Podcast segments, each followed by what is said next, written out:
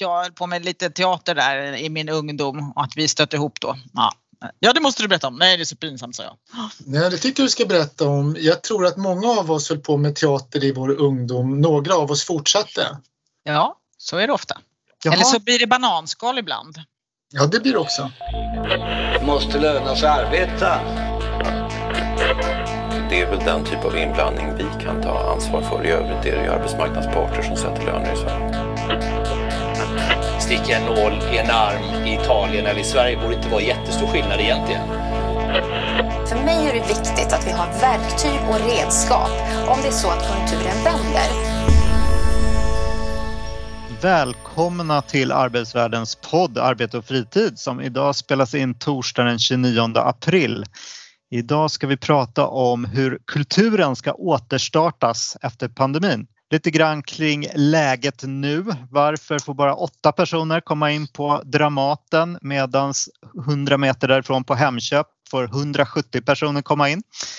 Kommer det finnas några kulturutövare kvar när pandemin är över och hur kommer kulturlivet egentligen förändras och se ut efter pandemin? Självklart ska vi också få en rapport från vår specialredaktion En jobbig värld och vår panel idag som många gånger består av Britta Lejon, ordförande ST. Hej Britta! Hej Mikael! Nu ser man inte längre var du är någonstans för du har en så fin så här rymdbakgrund. Men var är du? Jag är hemma med dålig uppkoppling på Kungsholmen så vi får väl se hur det går. Vi håller tummarna. Samuel Engblom, eh, samhällspolitisk chef på TCO. Hej! Hej! Var är du? Jag också är hemma sen snart ett år tillbaka, mer än ett år tillbaka. Och vi har en gäst idag, Simon Norton, förbundsordförande fackförbundet Scen och film. Välkommen! Tack så hjärtligt! Det är ju eh, väldigt roligt tycker jag med en person som är känd lite utanför liksom, arbetsmarknadsvärlden och ha med dig i podden. Ska man säga någonting om dig? Man kan säga att du har samarbetat jättemycket med Susanne Osten va? och Unga Klara och har varit på Dramaten i Kung Lear och Falla ur tiden och senast Förstinnan av Amalfi. Och du har varit på i filmer, Talar det så mörkt, Pensionat Oscar men också Wallander och Beck. Och du har varit i TV, Äkta människor, Kvarteret Skatan och du har hunnit med att vara lektor på Stockholms dramatiska högskola. Det var din resumé i kortform. Ja, jag var till och med perfekt faktiskt på högskolan. Ja, det är lite tjusigare. Ja. Alltså, det är ju en titel det med. ja. Du kan vi inte börja med att du får berätta lite. Hur ser det ut i branschen scen och film just nu? Eh, i, vissa säger ju att vi sitter alla i samma båt. Den här pandemin den berör ju alla delar av samhället i hela världen. Men vi ser ju också att vi sitter snarare i samma storm men i väldigt olika båtar. Och så ser det ut också i kulturbranschen att vissa delar går väldigt bra just nu. Vi konsumerar ju digital kultur som aldrig förr. Så vi spelar in tv-drama i en enorm takt och det ser vi inga tecken på att det kommer att klinga av de kommande åren. Vi brukar ju spela in också rätt mycket tv-drama i andra länder för att utnyttja de sämre arbetsvillkor som finns i Östeuropa och Baltikum exempelvis. Men nu kan vi inte resa och då spelar vi in mycket på hemmaplan så att det är en stark arbetsmarknad här. På samma sätt går ljudboksbranschen väldigt bra. Men allting som riktar sig till en publik som samlas fysiskt är jättehårt drabbat.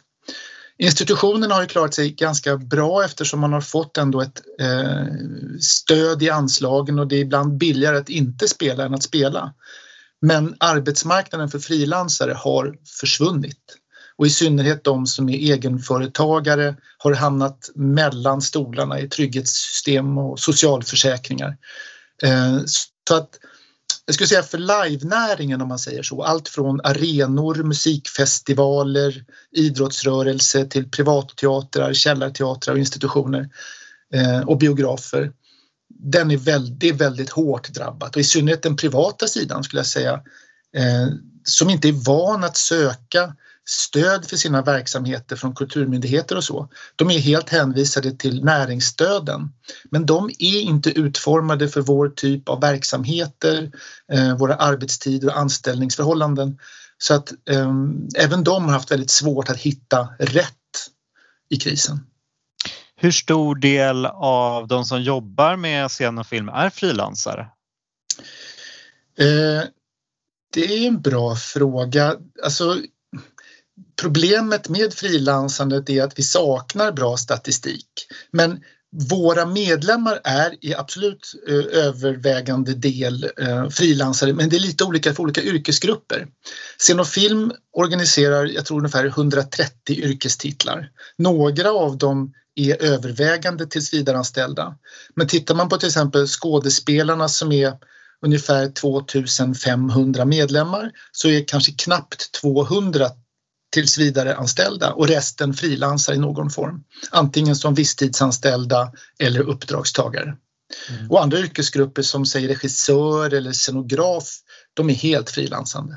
Det har kommit en massa regler, man har mjukat upp a-kassereglerna, Eh, man har inrättat omsättningsstöd som ska kunna gå till de som har egen firma.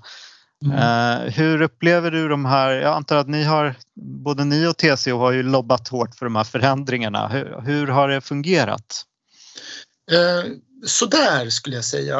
Eh, jag kan börja med att säga att jag, jag är glad att leva i ett land som ändå har en ambitiös politik att försöka nå de som har drabbats hårt av krisen. Det finns en, en ambitiös både kulturpolitik och eh, socialpolitik för den här typen av, av, av, kriser. Problemet är att när hela arbetsmarknaden drabbas så här hårt på, och så fort så kör man först ut gamla lösningar för nya problem. Och de är inte, alltså, Korttidspermittering till exempel har varit ett jätteviktigt stöd för de som har nåtts av det men det är designat för industrin och har inte liksom funkat för våra verksamheter. Vi såg ju tidigt till exempel att det här omställning, eller omsättningsstödet för enskilda näringsidkare var jätteviktigt. Eh, men det tog lång tid innan det var på plats och när det väl kom, jag tror det var i november, så var det designat på ett sätt som gjorde att eh, upp till 40 procent av kulturarbetarna missar stödet. För omsättningsgolvet var helt enkelt satt för högt. Eh, det började på 200 000 men sänktes till 180. Vi skulle nog gärna vilja ha det på 100 000.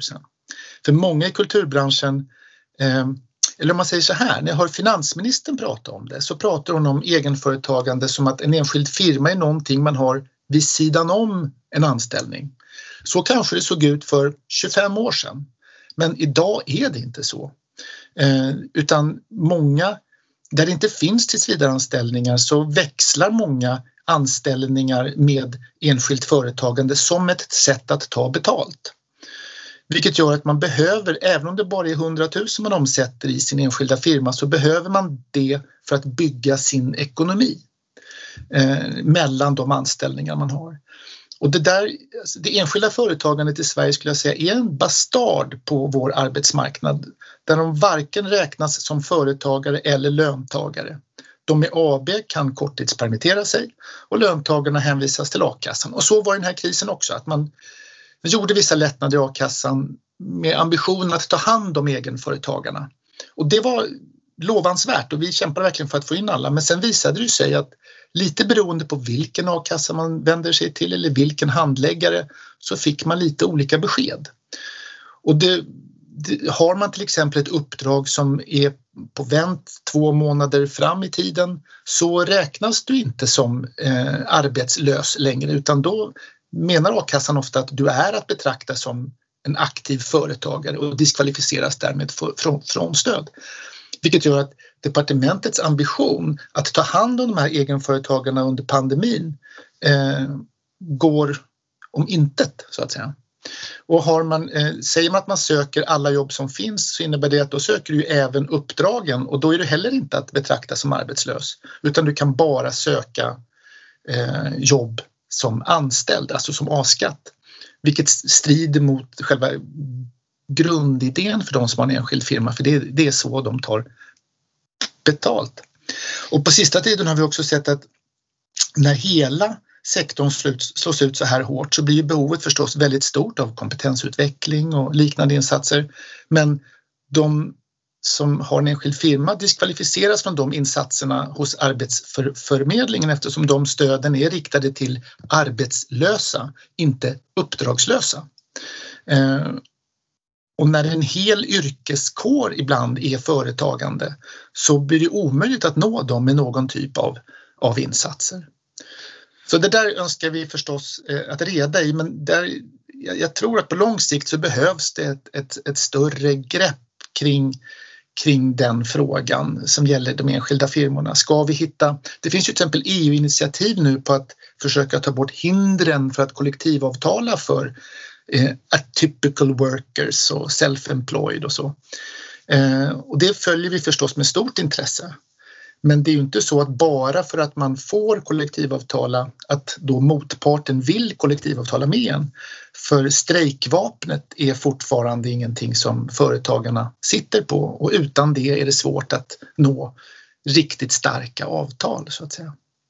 Vi har varit inne lite tidigare i podden på den här gränsen för eh, hur man ska tänka kring a-kassa eh, om man är frilansare och vad, hur lite pengar ska man få tjäna? Alltså man vill ju inte att man ska sitta och fylla ut sin verksamhet med a-kassa. Samtidigt så vill man att kulturarbetare ska kunna överleva som, som eh, kämpar på och har liksom ja, är sysselsatta mesta delen av tiden i alla fall. Vad, vad tänker du om det där? Det finns ju en gräns liksom ur samhällets perspektiv också föreställer jag mig. Ja, det gör ju det och det, det, det förstår jag ju. Eh, vi har väl föreslagit nu under pandemin att till exempel sänka, stöd, eh, sänka golvet för omsättningsstödet till 100 000. Eh, men också föreslagit att man ska kunna göra säg två uppdrag samtidigt som man ingår i arbetslöshetsförsäkringen. Vad säger Samuel? Du är ju djupt inne i den här också. Ja, nej, men jag, jag eh, har ju då sedan över 20 år tillbaka faktiskt intresserat mig just för det här med egenföretagares eh, trygghet, alltså deras plats i socialförsäkringssystemen och a-kassan. Och jag eh, tycker att det är ett väldigt intressant sätt att närma sig de här systemen. Vill man förstå vad ett socialförsäkringssystem gör så är det jättebra att titta på företagarreglerna för där har man fått brottas mycket mer med de här sakerna. Och när det gäller a-kassa då för egenföretagare så eh, kan man säga att det är inte alla länder som egenföretagare kan, eh, kan få a-kassa. Att man är del av sjukförsäkringen i någon form och sånt, det är vanligt. Men a-kassa är, så är det inte överallt.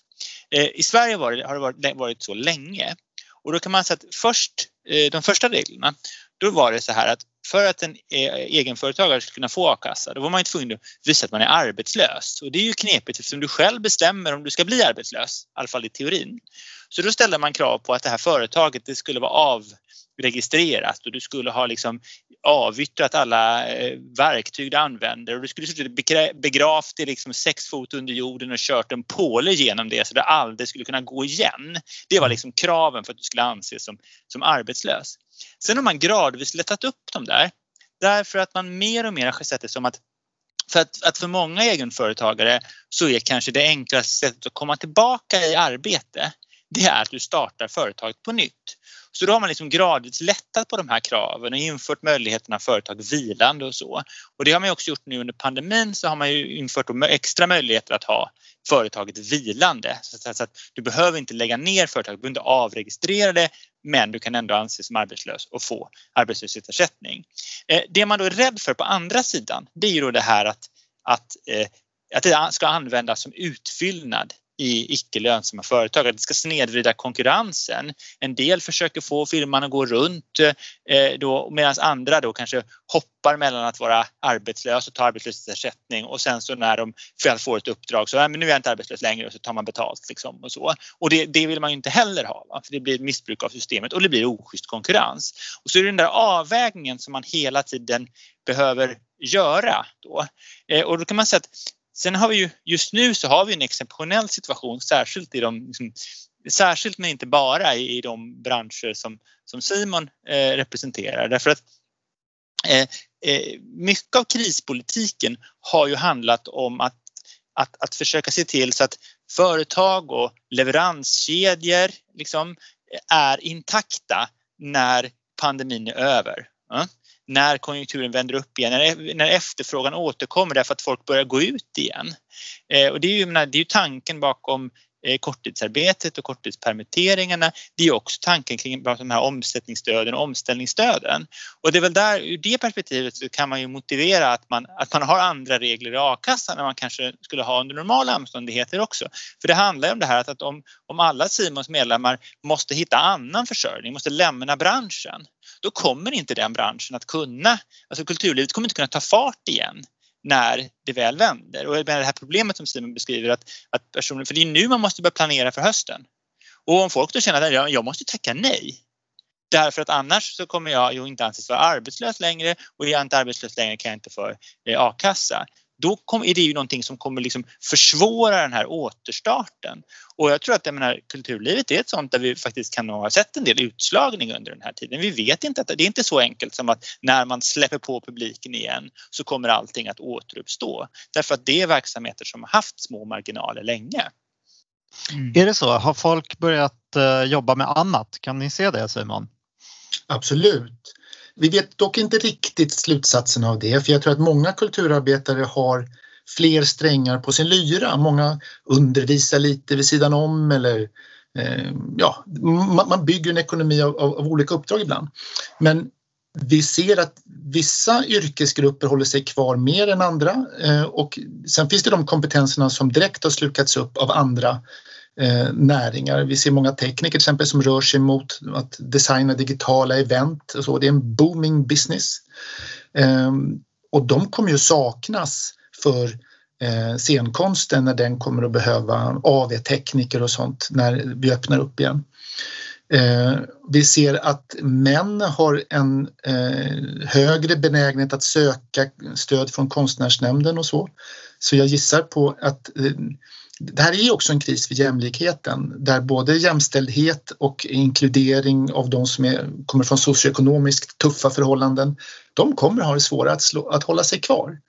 Eh, så att vi behöver också nu under pandemin göra satsningar både på de som har en svagare position men också en ny talang. Alltså hur ska man etablera sig i den här branschen om man har kommit ut från en högskola under pandemin? Eh, de första två åren är oerhört viktiga för etablering. Eh, så att vi kommer också behöva satsningar på nätverkande, eh, arbetsplatskontakter och allt vad det kan vara för de som är nyexaminerade. Det tror jag kommer bli jätteviktigt. Och precis som Samuel säger så är ju framförhållningen A och O här.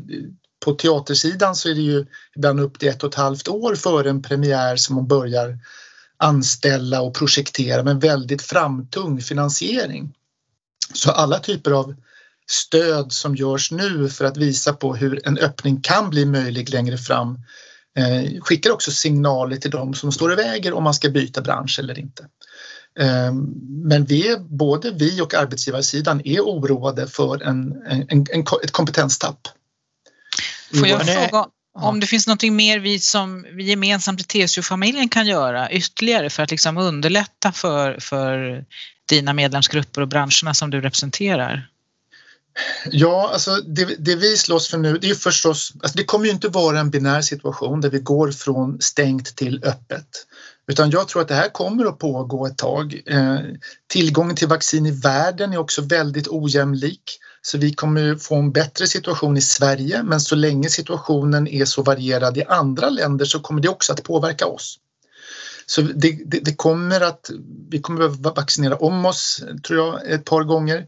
Vi kommer ha restriktioner eh, i olika former, i alla fall ett år från idag tror jag. Eh, men det gör också att stöden i olika, eh, av olika slag kommer att behövas så länge det finns restriktioner och lite till.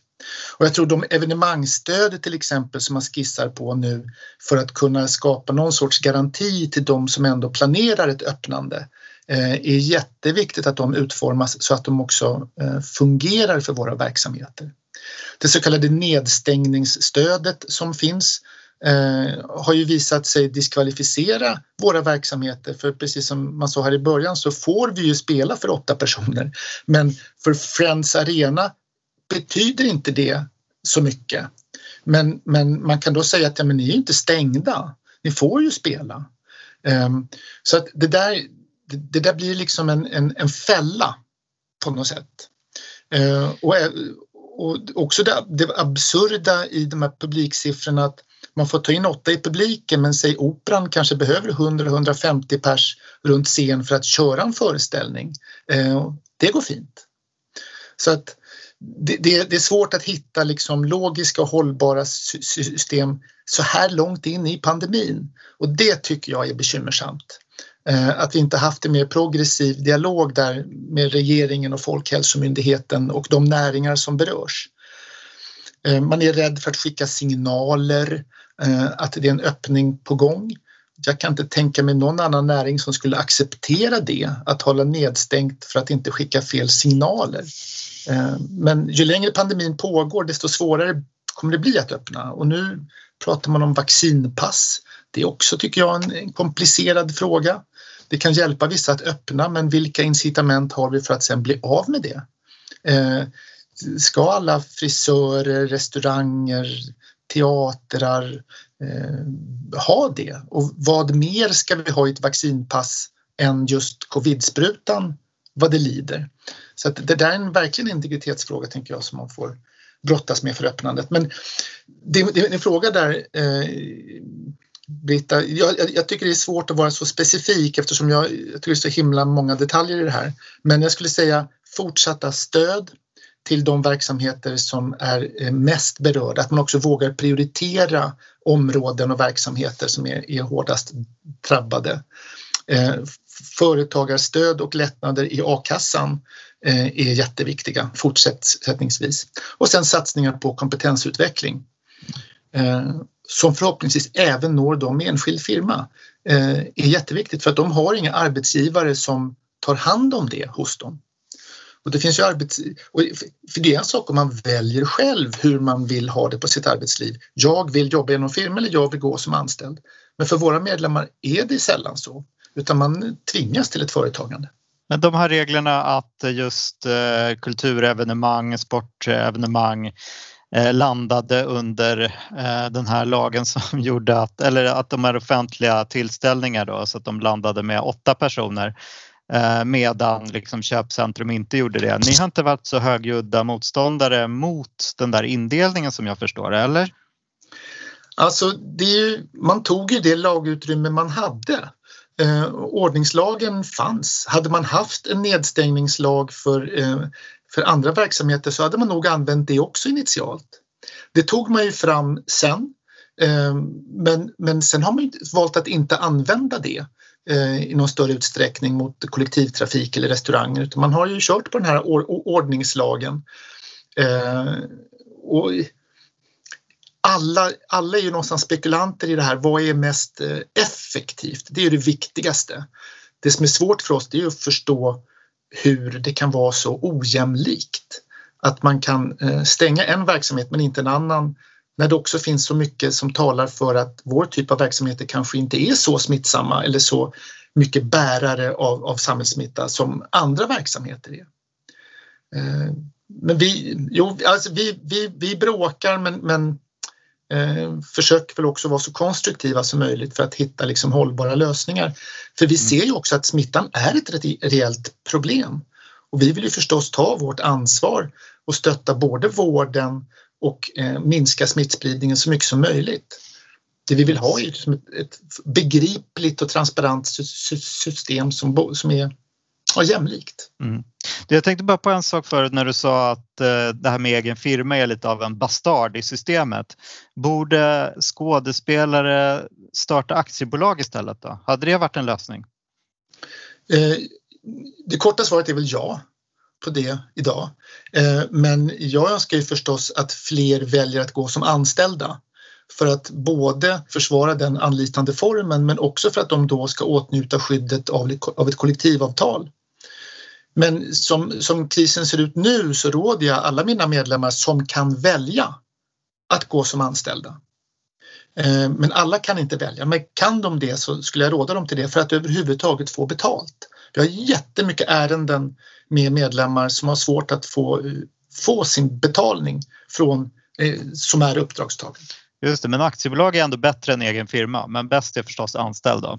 Men, men för du har ju varit inne på det här med att eh, det hade varit eh, fint om eh, fler eh, arbetsgivare också hade anställt fler eh, istället för att köra på så mycket frilansare. Hur ska du övertyga arbetsgivarna om det här? Ja, alltså just nu är det ju svårt eftersom de har ju löst sin ekonomiska situation genom att göra sig av med frilansarna. Vi har sett väldigt lite uppsägningar i kultursektorn och det, det är ju inte för att arbetsmarknaden inte har påverkats utan det är för att det inte finns någon att säga upp.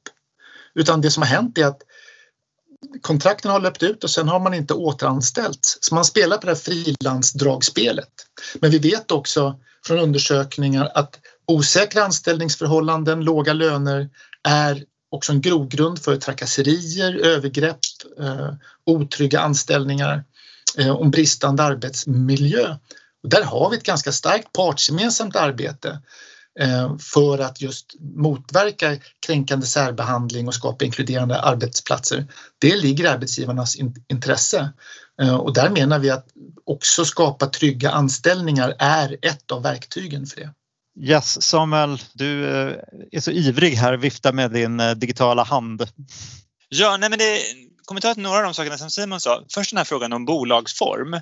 Alltså det här att man har, blir du egenföretagare så kan du eh, ju driva din verksamhet på, på olika sätt och eh, det där får ju konsekvenser, det är det vi har sett nu. Och det som gjorde då till exempel att eh, de som har eh, hade aktiebolag kunde få eh, sån här korttids, alltså kunde omfattas reglerna om korttidsarbete. Det var att i Ehm, i, den, I lagstiftningen om korttidsarbete så använder man det socialförsäkringsrättsliga eh, företagarbegreppet och där är den som har ett aktiebolag räknas då som anställd i sin egen firma.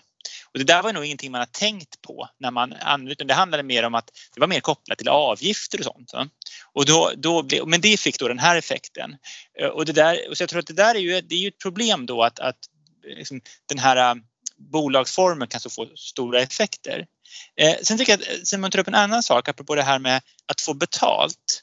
För att eh, det är ju precis så att menar, vi skulle ju vilja att så många som möjligt är anställda, eller säger de som vill det ska liksom ha den möjligheten och det finns problem med branscher där man har valt att, att eh, och det är många, på så många sätt handlar det ju om både liksom i kulturbranschen och i mediebranschen, liksom, eh, någonting som har blivit en branschtradition att man eh, har folk på visstidsanställningar och, eller så har man dem som, som egenföretagare. Det är inte så att det är en naturlig följd enbart av de specifika omständigheterna i de här branscherna. Man kan titta liksom på andra branscher eh, som också har samma behov av, en del behov av flexibilitet och som löser det på annat sätt. Och som sagt, man kan visstidsanställa ganska fritt i Sverige. Så egentligen finns liksom inte de här tunga motiven för det. Men det, men det är då så det har blivit att man gör.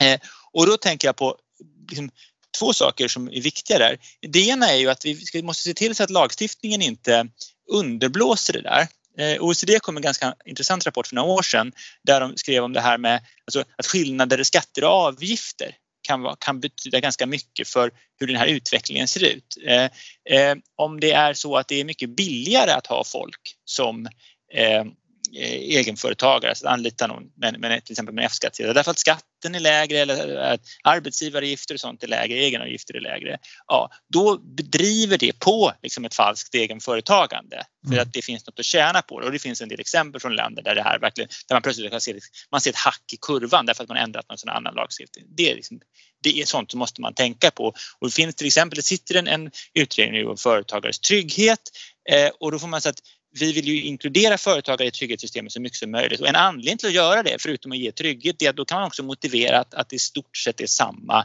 sociala avgifter för företagare. Så vi får inte den här stora kostnadsskillnaden, det tror jag är ganska viktigt. Sen tycker jag man ska tänka på andra sätt att skydda. Om vi tar det här med att få betalt, en väldigt viktig del i arbetsrätten det är ju det att du, kan, du ska få betalt i tid och arbetsgivaren kan inte göra avdrag från din lön hur som helst.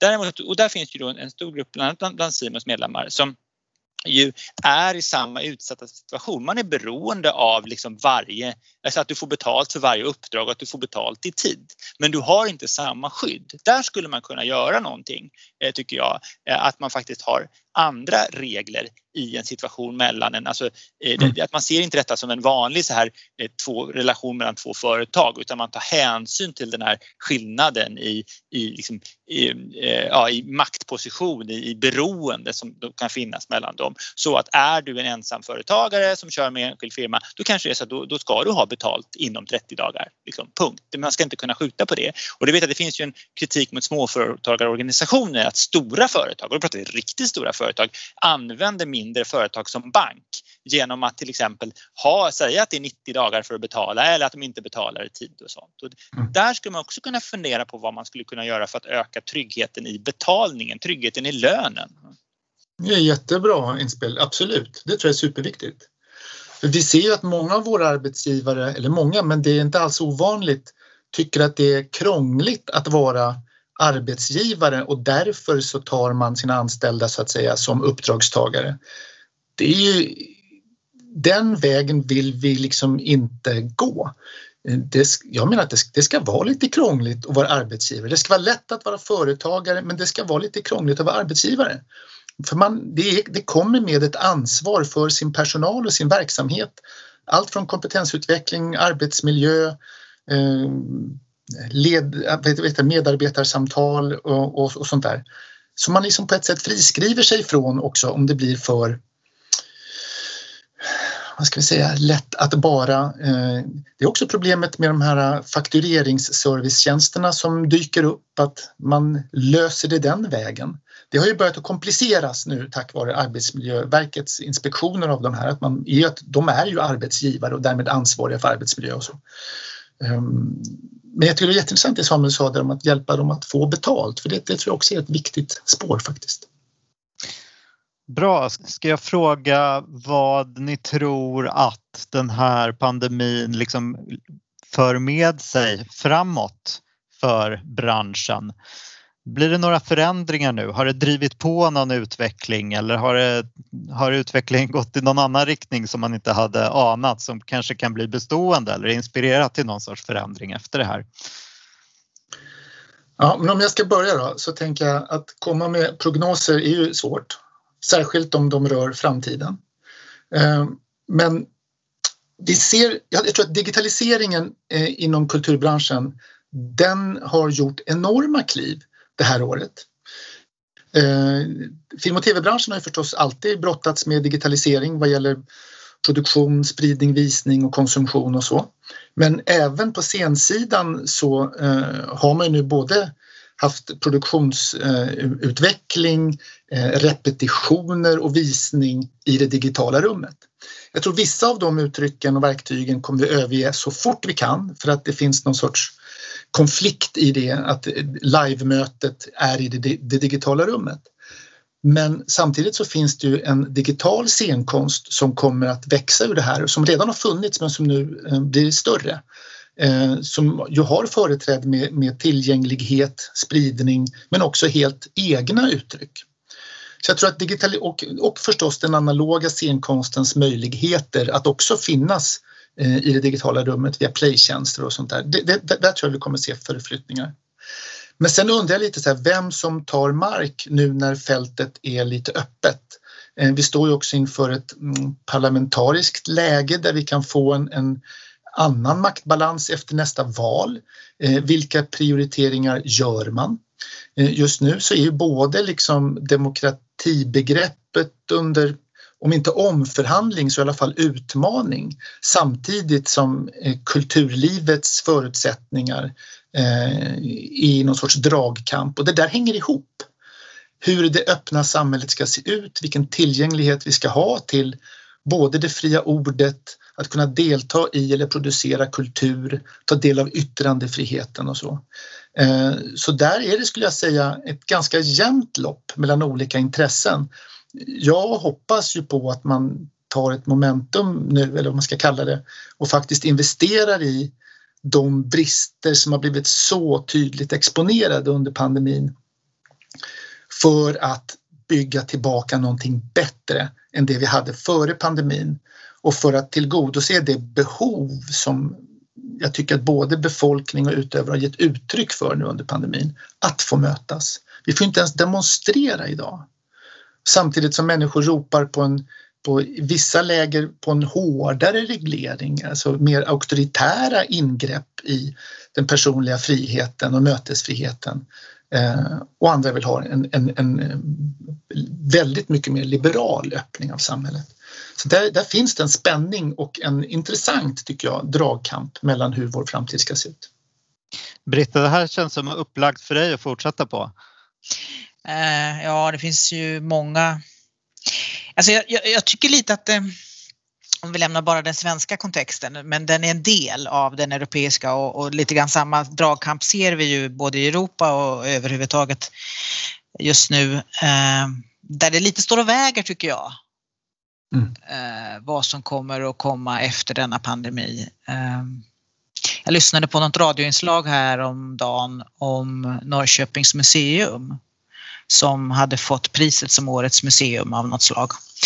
Och de beskrev vilken enorm påfrestning de har haft under det här senaste året med eh, inte bara, inte bara det faktum som alla kulturinstitutioner har delat, nämligen eh, svårigheten att bedriva verksamhet under de här villkoren, utan också det faktum att de ju har blivit otroligt hårt ansatta och mycket hyllade för eh, utställningar som har belyst just historiska slagfält som har funnits, inte bara i Norrköping utan också överhuvudtaget i Sverige och Europa kring nas nazismens efterföljd och sådär. De har gjort en utställning om det och jag kommer inte ihåg namnet på den men eh, jag ser att Simon nickar, det är ni säkert flera som vet vad jag menar.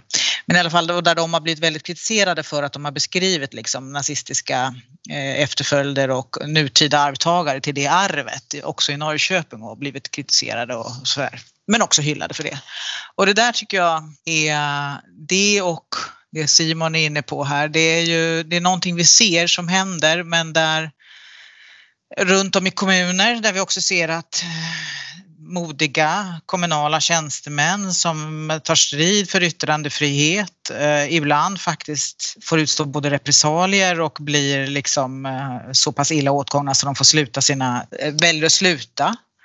Eh, både, både liksom kulturutövare och andra tjänstemän. Eh, och det har väl inte riktigt i samma utsträckning funnits på den statliga sidan men på den kommunala sidan har det ju funnits det och i, den, och i kultursektorn. Alltså vi pratar både bibliotek och annat. Jag håller med Simon att det här är jätteallvarliga tendenser som vi ser när det fria ordet och yttrandefriheten och det öppna samhället hotas. Och jag hoppas innerligt att vi gemensamt klarar av och försvara den demokrati som, som vi har ärvt och att vi klarar av att utveckla den eh, framåt. Mm. Men det är ingen självklarhet. Vad säger Samuel då? Både Samuel och Britta har ju erfarenhet av amatörteater så att eh, ni är ju något av experter på branschen också, eller hur? Det skulle jag inte påstå att jag är. Nej, det var en väldigt krystad övergång Mikael till att få oss att avslöja vår dolda historia som vi båda vill vara väldigt tysta om. Ja, Skäms ni för era teatererfarenheter? Absolut inte. Det var något av det roligaste jag gjort i hela mitt liv. Det är inte så. Det är bara det att det är inget som hör hemma kanske just här. Det var bara att du sa ju innan podden att du har faktiskt spelat teater med Simon ja. en gång i tiden. Mm. Mm. Hade Samuel gjort det missade jag på teaterscenen. Jag sa att eh, när jag anställdes på TCO så var jag tvungen att säga något krystat om att jag hade ett liv utanför jobbet eh, och då nämnde jag att jag eh, just då faktiskt höll på med improvisationsteater. Och den rekryterande chefen gillade detta jättemycket. Eh, eh och lyfte det flera gånger sen när jag hade blivit anställd i olika sammanhang. Men det kanske är någonting bra om man ska jobba med sånt som jag gör, att man klarar av att gå upp och spela lite olika roller eh, och ibland utan att det egentligen finns något riktigt manus heller. Så det kanske är färdigheter där som, som är väldigt bra att ta med sig i arbetslivet. Du avslöjade ju också att du alltid säger ja till allt som du har lärt dig i amatörteatern. Alltså, improvisationsteatern byggde ju på att man skulle säga ja när någon kom med ett infall. För mm. annars så stoppar liksom handlingen upp. Så att man skulle liksom alltid säga ja, det gör vi. Och det kanske är någonting att, tänka på även i andra sammanhang. Att liksom om jag säger nej som första reaktion när någon föreslår någonting, då stoppar jag upp handlingen. Men säger jag ja, det gör vi, fast kanske inte på precis på det sättet som du föreslog, ja, då har jag inte stoppat upp handlingen på samma sätt. Och det där är kanske inte helt enkelt alla gånger, men, men det är ett förhållningssätt som jag tror kan vara mer allmängiltigt än i improvisationsteatern.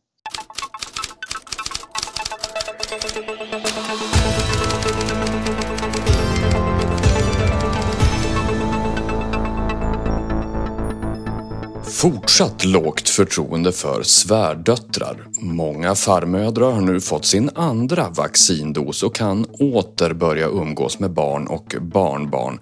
Men förtroendet för svärdöttrar är lågt även efter pandemin enligt ny undersökning från Novus. De områden där svärdöttrarna enligt svenska farmödrar uppvisar störst brister gäller barnuppfostran, heminredning och amning.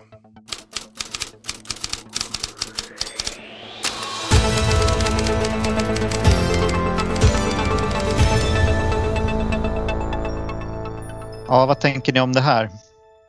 Nej, men det hade man ju på känn. Det, det, det är svårt att hitta ett, eh, ett heltäckande vaccin. Så man slipper svärdöttrar menar du? Ja, men som råder på liksom hela problematiken. Eh, det är väl, det är väl någonstans förtjusande också att det finns kvar vissa nyanser även efter andra sprutan. Britta? Mm. Nej, jag, jag, jag, jag, jag har ingen svärdotter så jag kan inte uttala mig om det där. Däremot har jag en svärson men han är väldigt trevlig så honom vill jag inte vaccinera mig emot. ja, Samuel? Ja, alltså jag brukar ju gilla de här eh, satirerna. Den här var väl lite pilsnerfilm, va? Eh, eh, temat kände jag var lite pilsnerfilm, svärmödrar.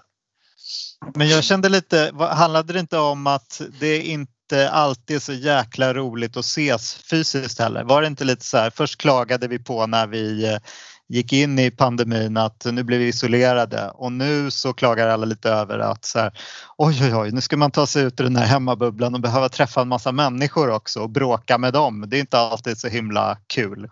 Ja, men det där tycker jag är jätteintressant därför att innan pandemin så trodde vi aldrig att det här skulle kunna ske och nu känns det helt galet att det ska upphöra. När vi ser någon skaka hand i en film så känns det i kroppen. Vad gör de? Mördare!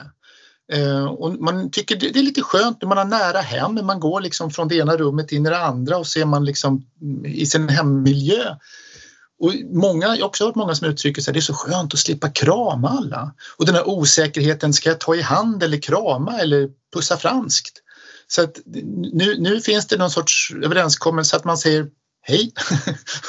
det är, plötsligt så är det inte alls ett land där vi tar i hand minsann, utan nu råder det nya koder. Eh, det där kommer att röra sig, för jag, jag ja, det kommer att röra sig. Det är intressant att det finns den yttringen i det här, att det inte bara är ett lidande. Men jag tror att när vi sen får träffas så kommer det komma andra saker som vi eh, älskar då.